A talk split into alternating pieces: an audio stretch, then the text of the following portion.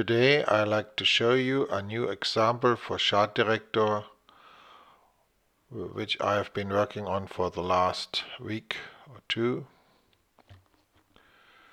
So we have here incoming data in real time from a thread producing random numbers and you see our numbers are coming here and uh, we, we can move the mouse and see the value at the time and if, if the mouse moves to the right we see the new values are coming in.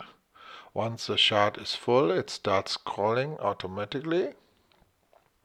You can use here the lower control to move through time.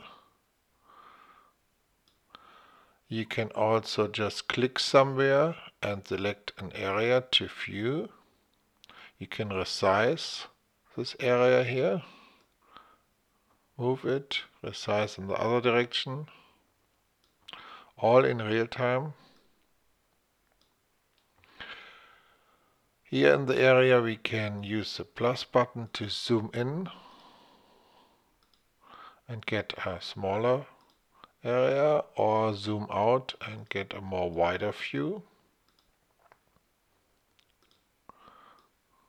We can also select a range to zoom in on a specific time range.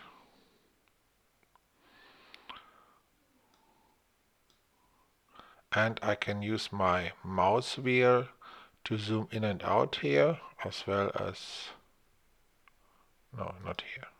Okay but here the mouse wheel works. So I hope you enjoy this example. It will be included in the next plugin release. And it uses a new class, uh, so you need a new plugin for that. If you have questions, please don't hesitate to contact us. Thank you for watching.